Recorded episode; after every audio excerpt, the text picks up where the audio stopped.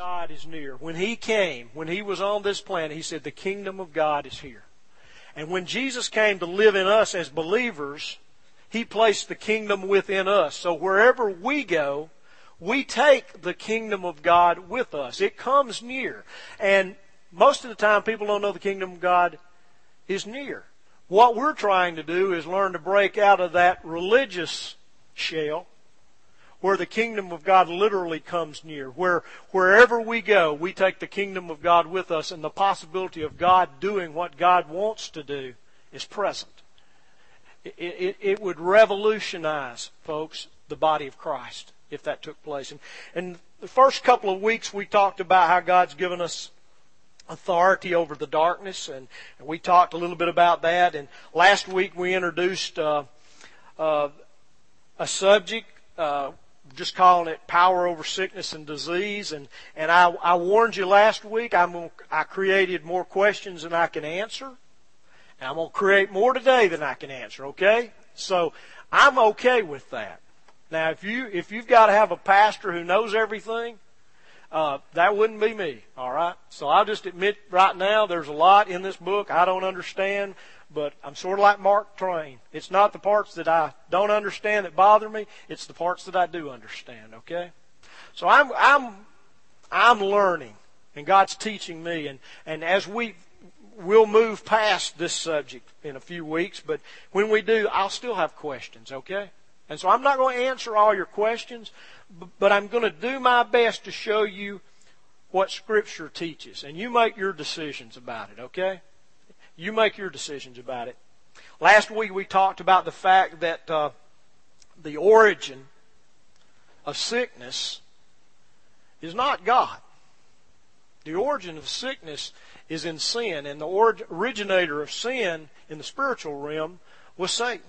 And he brought that into the physical realm through the partnership that he made with Adam. And so, sickness, death, disease, illness, all of those things have their roots in that first sin. Now, that doesn't mean if you're sick this morning, it's because you have necessarily sinned. I, am not saying that, okay? So don't, don't get on that horse and ride that off into a bad place. That's not what I'm teaching.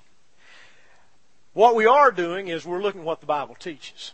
And I believe that, that when Jesus came, Jesus demonstrated what we as believers how we should act and what we should do. Amen? He is our example. Amen? Okay, I don't really want to go back and preach that sermon. Do y'all believe that or not? He, Jesus is our example. He gave us a pattern to follow. All right? Jesus healed sick folks. Amen? Now, He didn't heal everybody that was sick. All right? But every person who came to Him and asked Him to heal them, he healed them. You just read your Bible, and if you can find one that asked Jesus to heal them, and he didn't do it, you let me know. All right? But I can show you some that he didn't heal that he walked by every day. All right? That's for another sermon. All right? But Jesus healed everybody who came to him. And so, uh, the early church, in their theology and in their practice, they believed that divine healing it came out of their belief that all sickness and all disease came from the devil. Okay, that, that's what they believed, and that's how they lived. Sickness and disease, as I mentioned, have its, has their origin in, in the first sin of Adam and Eve. God, listen to me, God did not create sickness. He did not create disease. He did not create illness. He, did, he does not send illness or disease or crippleness or any of those things on His children to make us better Christians. All right? I grew up being taught that. That sometimes sickness comes on you so that God can teach you something. God doesn't do that. How many of you, as parents, would, would cause your child to be crippled or sick or, eat, uh, or diseased to teach them something. I don't see a hand in here. Okay? God doesn't do that. But what has happened is that belief there is kind of rooted in a in a false system of belief that says that that as Christians we can become holier and we can mortify that's an old word that most of us don't we don't use, but mortify means to kill. Okay? We can kill the flesh if we suffer. Now, how many of you kind of heard that? The more you suffer, the holier you get. Okay? We, we, most of us have heard that. Look, that didn't come out of the Bible. That came out of a, of a system uh, in the Middle Ages uh, of penance and things like that. And and basically, what it says is, it, it, let me just let me just put it in simple terms. If I could become holier through my sufferings, then Jesus died on the cross for nothing. Okay? I can't become, you can't become holier based on what you do. It's based on what Jesus did. But we've taken that belief in and we've created this idea that, that sometimes physical suffering is just the cross I'm supposed to bear. Many of you have heard somebody say that. I have. Okay? If you hadn't, you hadn't visited enough sick people. You hadn't been to the hospital enough, okay? This is, Pastor, this is just the cross I've got to bear. No, Jesus didn't bear a cross. Uh, what Jesus bore in his body was not sickness. It was inflicted pain. It was a beating. It was nails driven through his hand. It, it was being nailed to a cross, a pierce, uh, spear piercing his side, a crown of thorns. That's what he bore. And he bore that, folks, so that he could heal us spiritually, our spirit, so he could heal us emotionally, our soul, and so that we could be healed physically, our body. Our suffering has nothing to do with holiness. Okay? Now, God can teach us something as we go through sickness. You can learn something, but God never sends it to be the teacher. Does that make sense? Okay? sickness is the, is the result of original sin. It's here now because Adam and Eve opened the box and let it out. And it's gotten worse and worse and worse and worse to where we are. Amen? Okay, y'all are on the same place with me. All right. Now,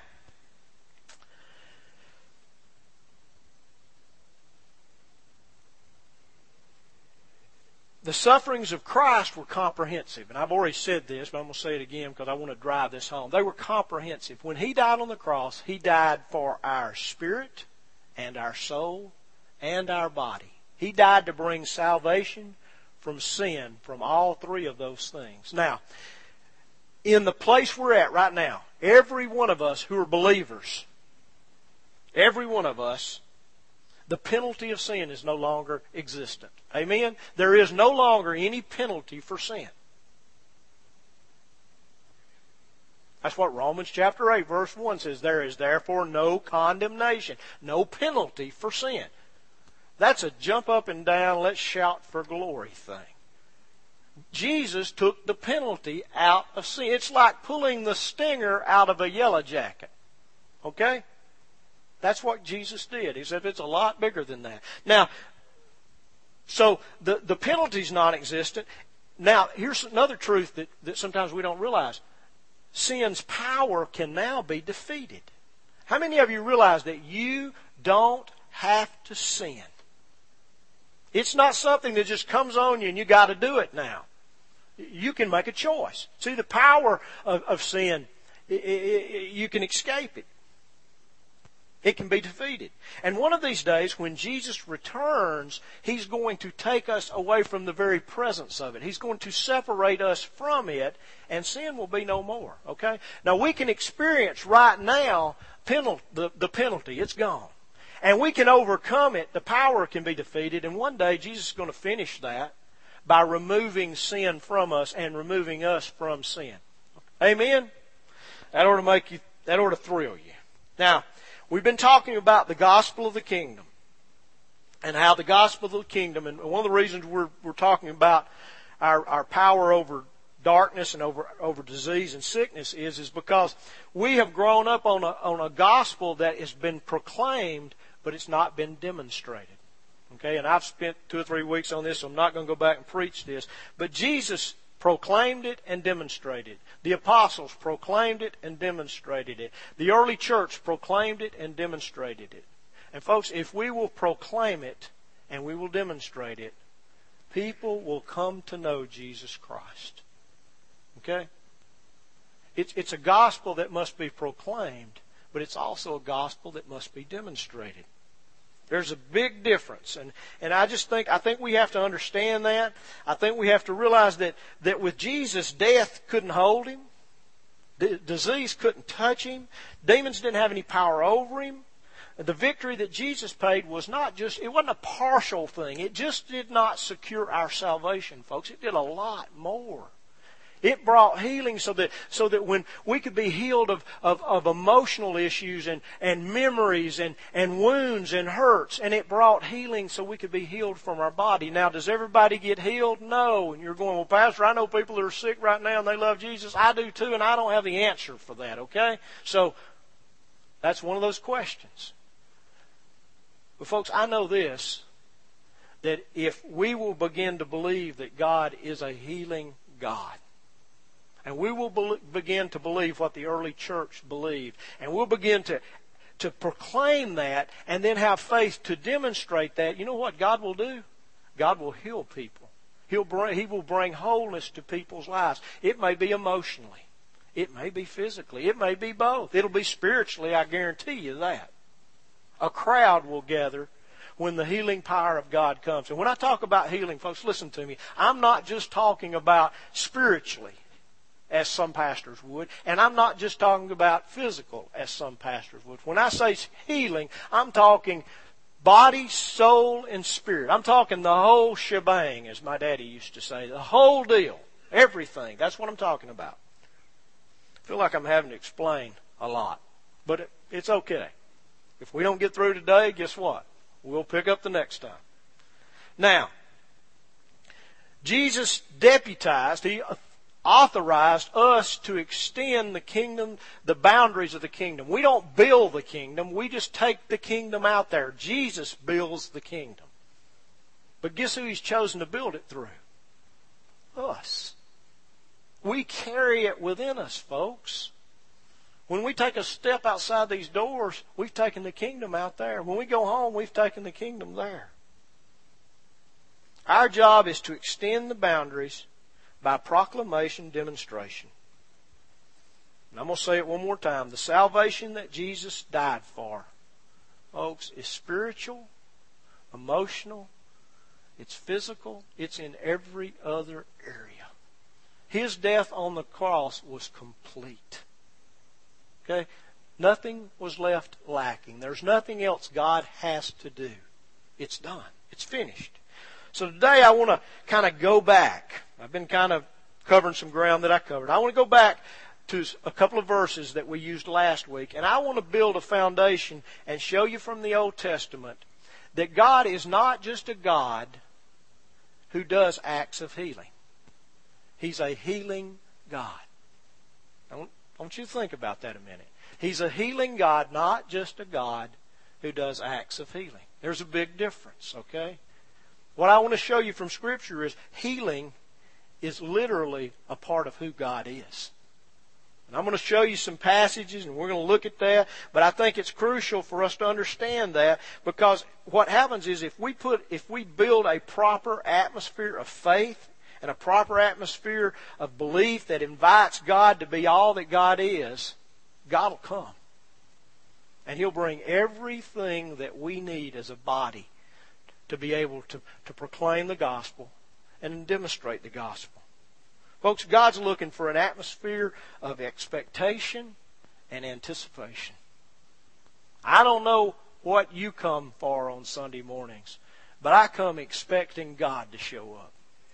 Okay, I come expecting to experience Him. Not just to hear about Him, but to experience Him. Can I just tell you, nine times out of ten, nine out of ten Sunday mornings I get here, the last thing I want to do is preach. All right, I just I'm just being honest with you. Y'all y'all know me. I'll I'll tell you the truth. It's the last thing I want to do because I got a hundred other things that got to get done before I get to preach. All right, I don't mind them. It's just a part of it. But every Sunday morning, it always happens. I'll have 10 minutes or so over here in the, in the stairwell that goes up to the stage, and I'll sit down, and I'll get quiet, and I'll listen to Jim and the worship team as they're working on, on what they're going to play. And man, they'll begin to sing, and God just, He just shows up, folks, every time. And I, I come in here, I'm ready to worship. I expect God to show up because I know He already has showed up. So I come with an expectation. I come with an anticipation. And if, if we all come with an expectation and anticipation, you know what? God won't disappoint. That's what God's looking for in His people. He's not looking for us to come and fill seats. He's coming looking for his children who are hungry for him. When I was a kid, my dad worked in the mines, and he got off every day at 2:15. At 2:30, he was pulling in the driveway, and my brother and I were at the window with our nose pressed against it. We were waiting for Daddy to get home. We were expecting it because when he got home, we we played pitch, we threw balls, we did all kinds of stuff. We had a ripping, roaring good time for an hour or so.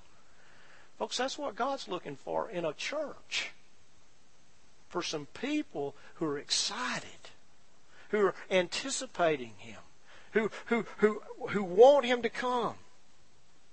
And folks, when that, when that happens, His kingdom will come. And His will will be done. Heaven will kiss earth. Okay? I'm going to get on what I, I, where I want to go this morning. I'm going to make a statement here, and if you don't hear anything else this morning, I want you to hear this. There is no sickness, no disease, no illness, no infirmity, no deformity, no handicaps, and no death in heaven.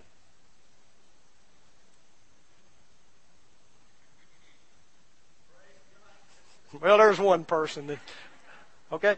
None of that stuff exists in heaven. Do you believe that? Okay? Here's what Scripture teaches. Now, I know this passage of Scripture points to a day when that will be here. But right now, none of that stuff is present with God. In Revelation chapter 21, verse 3 and 4, it says, John says, I heard a loud voice from heaven saying, Behold, the tabernacle of God is among men, and he shall dwell among them. And, he sh- and they shall be his people, and God himself shall be among them, and he shall wipe away every tear from their eyes, and there shall be no longer any death. There shall no longer be any mourning, or crying, or pain. The first things have passed away. Listen to me if it's not in heaven now with God, God didn't send it to this earth. Okay, I'm going to say it again. If it's not present in heaven now, God did not send it to this earth. Okay? So I, am still trying to convince you that God is not the source of sickness. I'm fixing to move from there, okay? If I haven't convinced you in the last couple of weeks, nothing I can do. God is not the source of sickness. Now, that's it for that. I'm not going to say well, I might, but I'm, I'm going to try not to. Okay, we've got to erase that from our mind. Otherwise, we can't prepare a spiritual atmosphere for God to work in. Okay? There has to be faith. There has to be belief. There has to be uh, uh, some soil there that's fertile for that to happen. In Hebrews chapter 11, verse 6, it says, And without faith, it's impossible to please God. For he who comes to God must believe he is, and that he is a rewarder of those who seek him. Luke, excuse me, Matthew chapter 17, Jesus said this to his disciples. When we looked at this passage a few weeks ago, the context is when the when they came down off off the Mount of Transfiguration uh, Peter, James, and John and Jesus, and, and they get to the bottom of the hill, and there's a big crowd, and uh, a, a, a, man has a son who's, who has a, a, a, child that, that a demon is demonizing, and, and, and, and the disciples that were there couldn't get rid of it. Listen to what Jesus said because of the littleness of your faith. That's why it won't leave, because of the littleness of your faith. Now listen to what Jesus says. For truly I say to you, if you have the faith of a mustard seed. Now mustard seed is the smallest seed there is. So the littleness of the disciples' faith must have been pretty small. Okay? That's the point Jesus is making. The littleness of your faith. He says, but if you have the faith of a mustard seed, you shall say to this mountain, move from here, and it shall move and nothing will be impossible for you. I love what The angel tells Mary in Luke chapter 1, verse 37, For nothing, no thing, shall be impossible to God. Folks, we worship a God who does not have impossible in his vocabulary. Okay? And if he doesn't have it in his vocabulary, we shouldn't have it in our vocabulary. Listen, the enemy is throwing things against our body, against our church, against me, against Jim, against all of you every day that says this is not possible. You must well give up. This is impossible. This is impossible. I know I talk to some of you. I hear from you on a regular basis. Folks, that's because he wants you to believe that with God things are impossible. They're not. The angel said nothing is impossible with God. Now, I want to get to where I'm going. Healing is not something God simply does on an occasion. Okay? Healing is who God is. I want you to think about that for a minute. He's a healing God. It's not just an attribute. It's not something that God does every once in a while. Folks, it's a part of who He is. It's part of His essence, His makeup. That's, that's, a, that's the word. It's what makes God who He is and, and what He does. Let me give you an example. How many of you realize that God is love? That's right out of 1 John. In fact, in that chapter, I think it happens two or three times. God is love.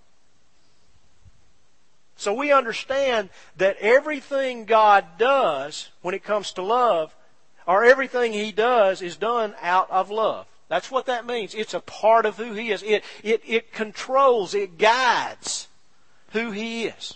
Amen? So God's love. We don't have any argument with that. Amen? The Bible teaches the same thing about healing. God, he, he is not, God is healer, it's God is healing. Healing is God. And I'm going to show you where I get that idea, okay? God always acts out of his nature.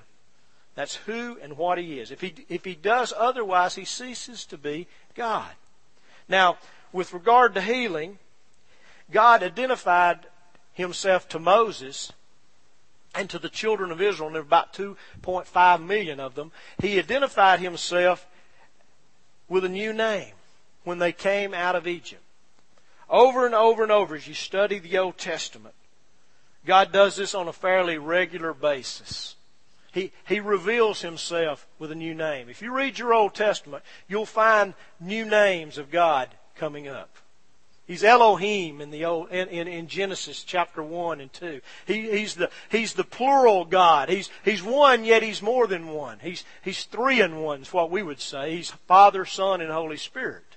But as you as you begin to read through the scriptures, he begins to re- reveal himself with other names. He's he's revealing who he is to his people.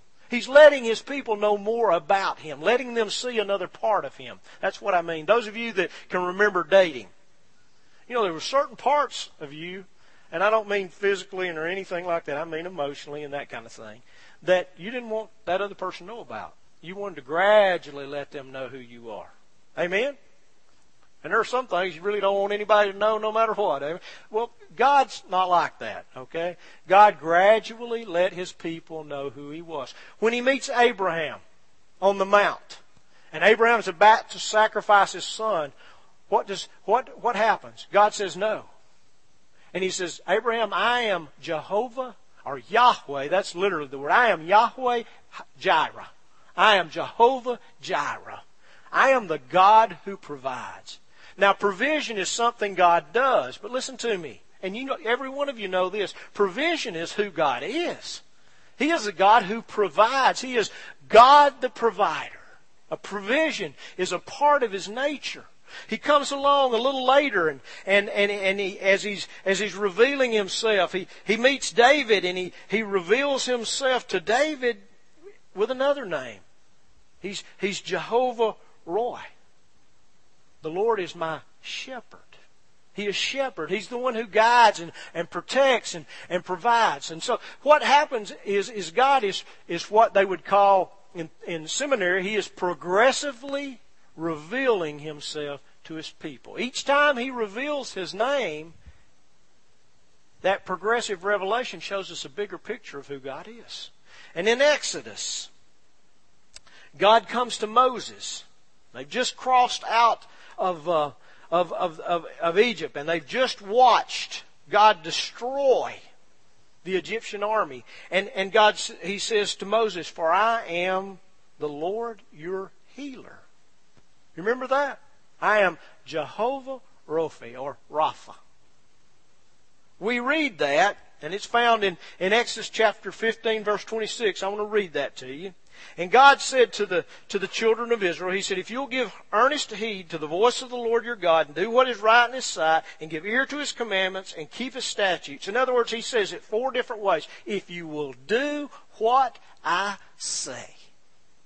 If you'll do what I say, I will put none of the diseases on you which I have put on the Egyptians, for I, the Lord, am your healer. God used disease in the Old Testament to judge nations.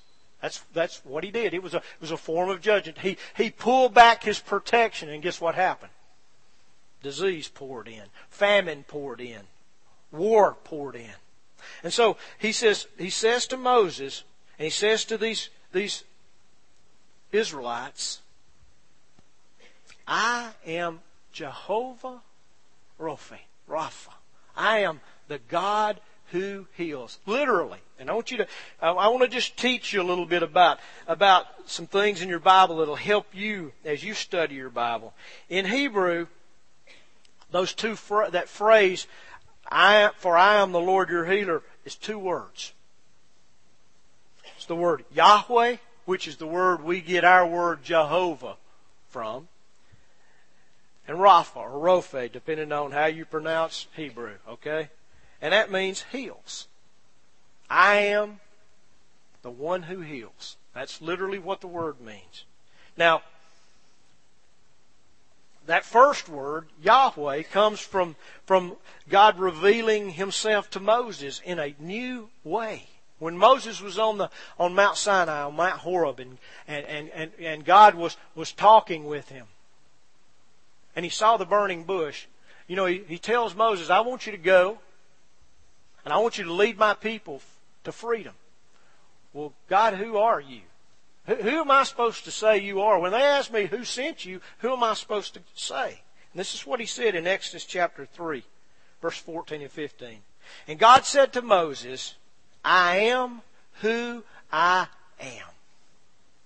And he said, Thus you shall say to the sons of Israel, I am has sent you. The word Yahweh means I am who I am. Folks, that's the covenant name that God was, was revealing to Moses. It was the name under which the children of Israel would form a nation. It was, it was the name, I'm the, I'm the covenant keeping God. I am. Not I was, or I will be, but I am. Present tense. Now, some of this right here may make you no difference, but I, I want you to understand this. Every time in your Bible you see the word Lord, capital L, big capital L, small capital O, capital R, capital D, that's the word Yahweh. And you say, well, why is it not written Jehovah or Yahweh? there's a good reason. Okay? It's called, it's got a big long word, it's called the tetragrammaton. In other words, it's four letters long. In Hebrew, most of the words, I, I dare say all the words except that one, are three consonants. Hebrew is a consonant language. It has no vowels. Okay? It's the most confusing language I've ever even tried to learn. Okay? it reads from right to left. And it'll have three consonants. The little marks and things are, are things that uh, Masoretic text in the, in the Middle Ages added so that they wouldn't lose their language. So they'd know how to pronounce words. Literally, it's consonants. And God's name has four. Now this, you may care less about this, but it's Yod, Hey, Wa or Vav, and hey. In other words, if we kind of translated that into English, it'd be J H V H. All right? We get Jehovah from German translation of the Hebrew. That's where Jehovah comes from. It's not found in Scripture. So when the witnesses come to your house and they want to talk about Jehovah and they don't want to talk about any other God name that got a name of anything else, just point out to them that, hey, guess what? That name's not in your Bible. It came from German. It's a transliteration of the Hebrew. His name's Yahweh. But now the Hebrews had such a, a sense of God's holiness that they were afraid literally to say the name Yahweh. They were afraid if they said it, they may say something wrong and curse God and break the commandment. Thou shalt not take the, the Lord thy God's name in vain. In vain doesn't mean what, what most of the time we think it is. It's to add that word after God's name. It just means to speak less of God than He really is. And so they were, they were terrified. So they wouldn't even say it. They wouldn't even write it. It was spoken one time during the year. And the high priest was the only one who could speak it, and he could only speak it in the temple confines, and he could only speak it on one day, and it was Yom Kippur, the Day of Atonement. Instead, what they did is when they prayed and they came to this word that they knew was Yahweh, they would, they would substitute another word, Adonai, Lord. And so when they prayed, they would use the word Adonai. Does that make sense? Okay. Folks, Yahweh's name appears 6,828 times in Scripture. I am that I am. I'm going somewhere with this, okay? When God says, I am that I am Rophe, I am that I am healer. He's not saying I'm, I'm, I am the God who heals you. He's saying I am the God who is healing. I am healer. Does that, does that make sense? His essence, his being is healer. He heals. Wherever he's at, he brings healing with him. He's the healer. If you want to obey, if you'll obey me, you'll see a new part of me. That's what he's saying to the children of Israel. If you want to see a new part of me, you'll obey me. And if you obey me, I will show the healing aspect of myself. Now, that's one of his names. There's another name. And you know, when people teach on healing, they they don't usually use this one, but I, but I think that it, it goes along with this, and I'm just trying to build a case that God's a healing God, so I've I've chosen to use this one. Okay, the other one is is that that kind of reveals the healing nature of God is is the word is the name Yahweh Shalom, Jehovah Shalom. How many of you know what Shalom? You go to Israel, you're met. The greeting is shalom. You leave a Jewish person, shalom. Shalom. And, and we translate our word, the word translated is peace. And that's wonderful. But the only problem with that is our idea of peace is the absence of what? Conflict or war. Right? So when you hear the word peace, you think, well, there's no conflict here. There's no war here. That's just a teeny tiny meaning of the word. Literally, for a Hebrew, for a Jew, the word means complete, whole. And it doesn't just mean whole emotionally or spiritually, it means whole physically. So when God says, I am Jehovah Shalom, folks, He's saying, I am whole and I can make you whole. I can make you complete. Whatever you're lacking in, whether it's it's it's it's it's it's physical or emotional or spiritual, I can complete that. I can bring you peace. You ever been sick and you just wanted a few minutes of peace? You just wanted things to. I'm tired of hurting. I mean, I've visited people that have said, you know what, I'm ready to die because I want peace. I'm ready. Folks, God is Jehovah Shalom. He is the God who makes us whole. Spiritually, emotionally, physically. Now, let me give you a New Testament verse that that'll, that'll help you understand what I mean by shalom. John is, is probably John speaks in a very simple kind of Greek. If you ever take Greek, John's letters are what you translate first, okay? He just uses simple words. And there's a verse in John, John chapter, or 3 John, verse 2. There's no chapter 1, okay? There's just 3 John 2. There's only a few verses there. But John gives us an illustration of what the Hebrew word peace means. If John had been writing in Hebrew, and I'll, I'll, I'll explain this in a minute. I want to read the verse first. But this is what he says. He says, Beloved, I pray that in all respects you may prosper and be in good health, just as your soul prospers. Now, if John had been writing in his native tongue, which would have been Hebrew, he probably spoke Aramaic and Hebrew and Greek, and he probably spoke even a little Latin. But the native tongue, Hebrew, if he'd been writing this in Hebrew, he would have said, Beloved, I pray that in everything you experience shalom. Just as your soul enjoys the shalom of Jesus Christ. See what I'm saying? It, it's, it's that wholeness attitude. Folks, my point is, is that, that God reveals who He is through His names. And He's revealed that He is a healing God, that He wants to heal us. That, that healing is a part of his, his attributes and his characteristics and the essence. Just as he, everything he does is because he loves us. Folks, everything that he does is also so that he can bring healing in us.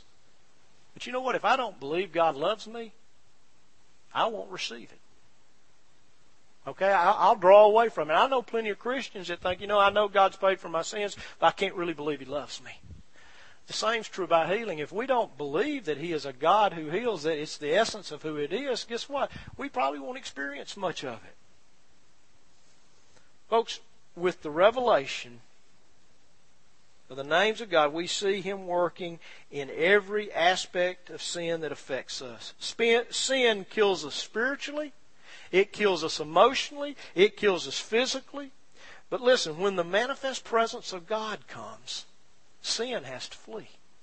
And that's what we want. We want God's presence to come in such a way in our lives that sin has got to go, whether it's, it's spiritually or emotionally or even physically. Folks, obedience and humility bring God's presence. Jesus put it this way if you love me, you'll do what I say. God put it this way over in in Exodus 15:26, if you will give earnest heed to my, the voice of the Lord your God, do what's right in his sight, give ear to his commandments and keep all his statutes. In other words, if you love me, you'll do what I say.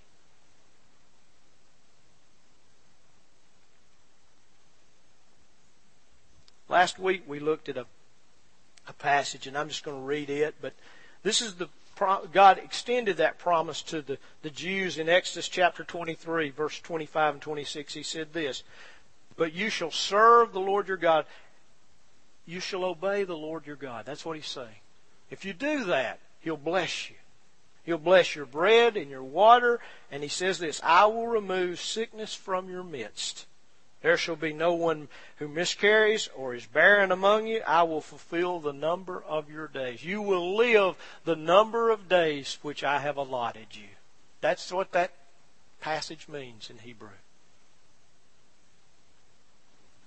Folks, in essence, God is saying, if you will keep the covenant I made with you, I will keep my part of the covenant. Now, how many of you realize that the old covenant, the covenant of law, was an inferior covenant. I mean, that's what Scripture teaches.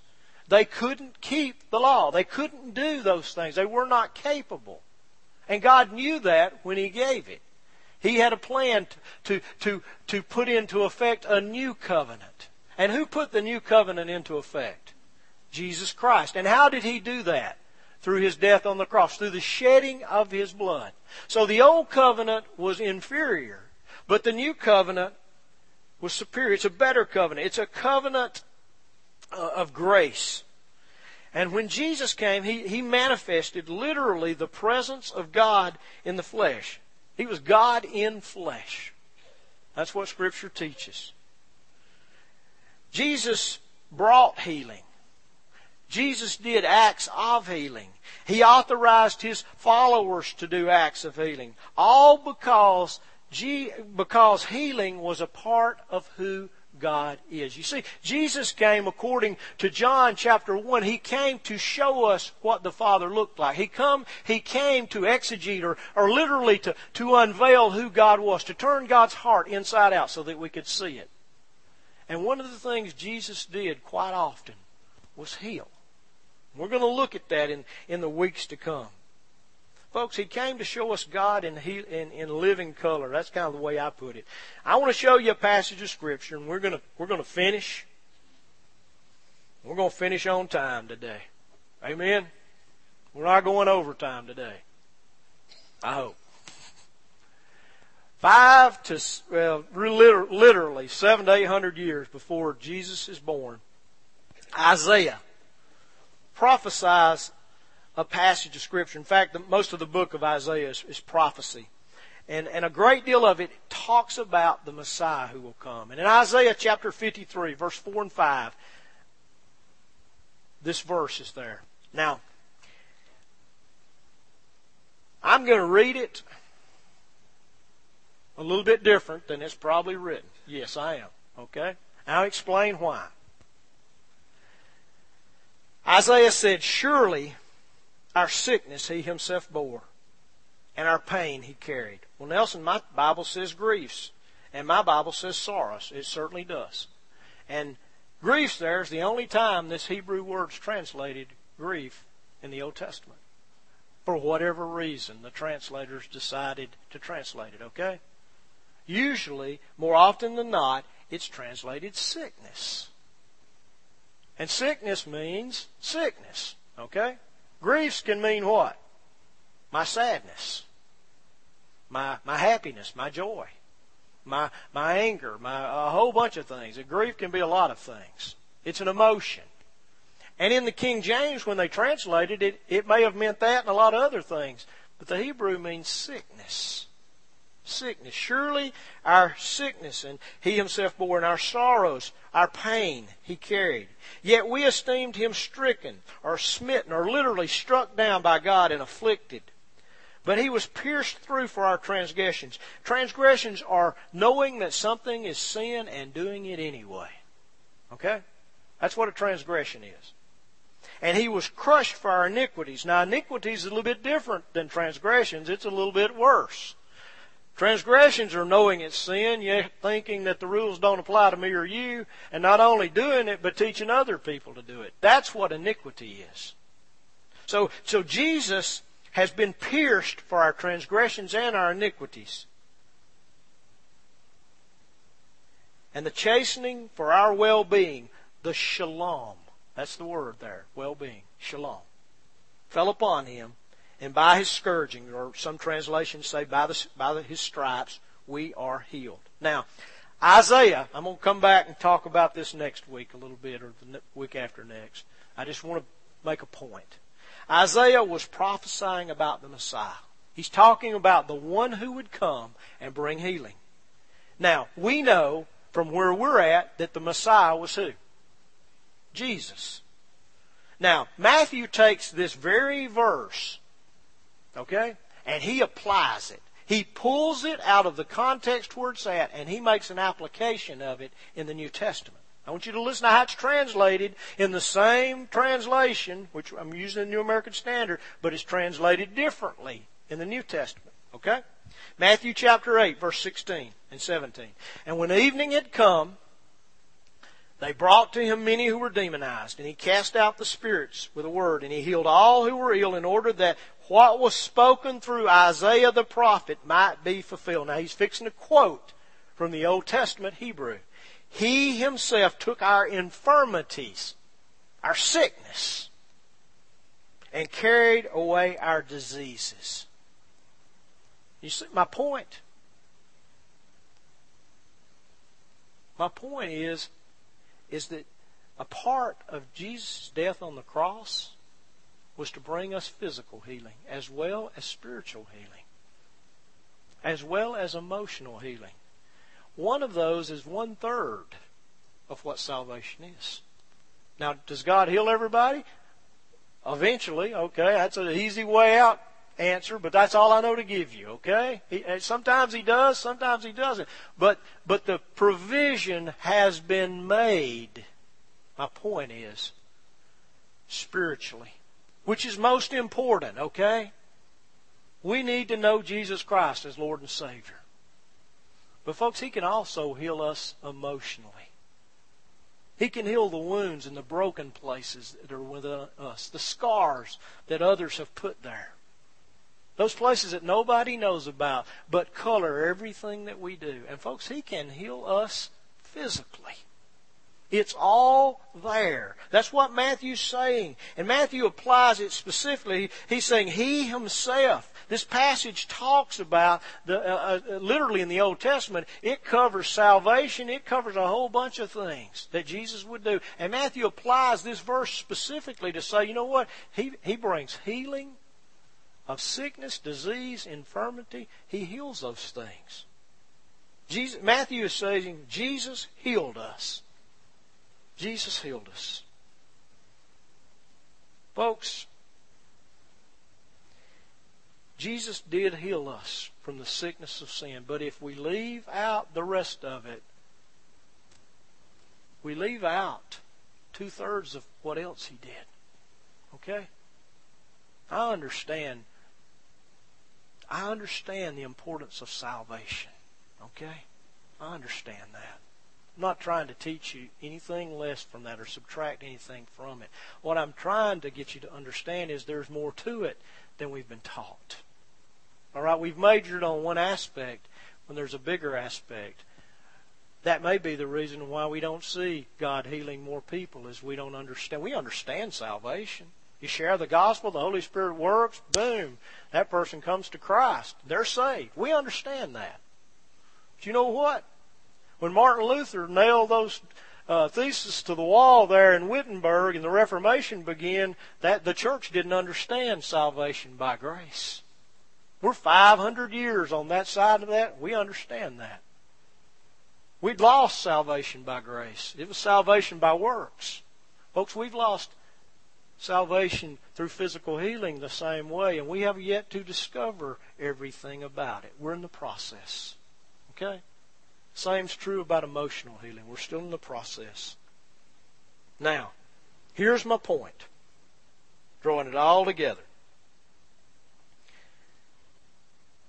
God revealed himself in the Old Testament as a healing God. That's a part of who he is. If we don't understand the Old Testament foundations, we won't see anything in the New Testament. They're not there unless there's foundation in the Old Testament.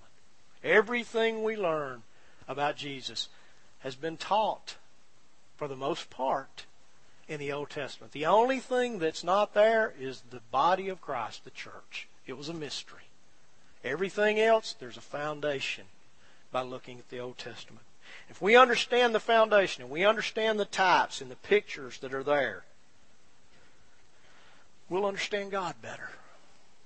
And folks, if we understand that, that God is a God who heals. But He's far more than that. He is a healing God. You know, things will change. It'll change in the way we proclaim the gospel and the way we demonstrate it. Let me just use a personal illustration here, and I'm, I'm through. Whenever someone asks me to pray for them, and they're physically sick or ill or, or whatever, I always whisper a prayer to God. How do I pray, God? I've whispered that prayer I don't know how many times over my life, especially as a pastor. Because I don't take it lightly. I don't always know the will of God. All right? I, I don't. And if you do, I want to go with you. Okay? I want to go to the hospitals with you. But I don't always know it. There have been times in my ministry when God said, Pray this.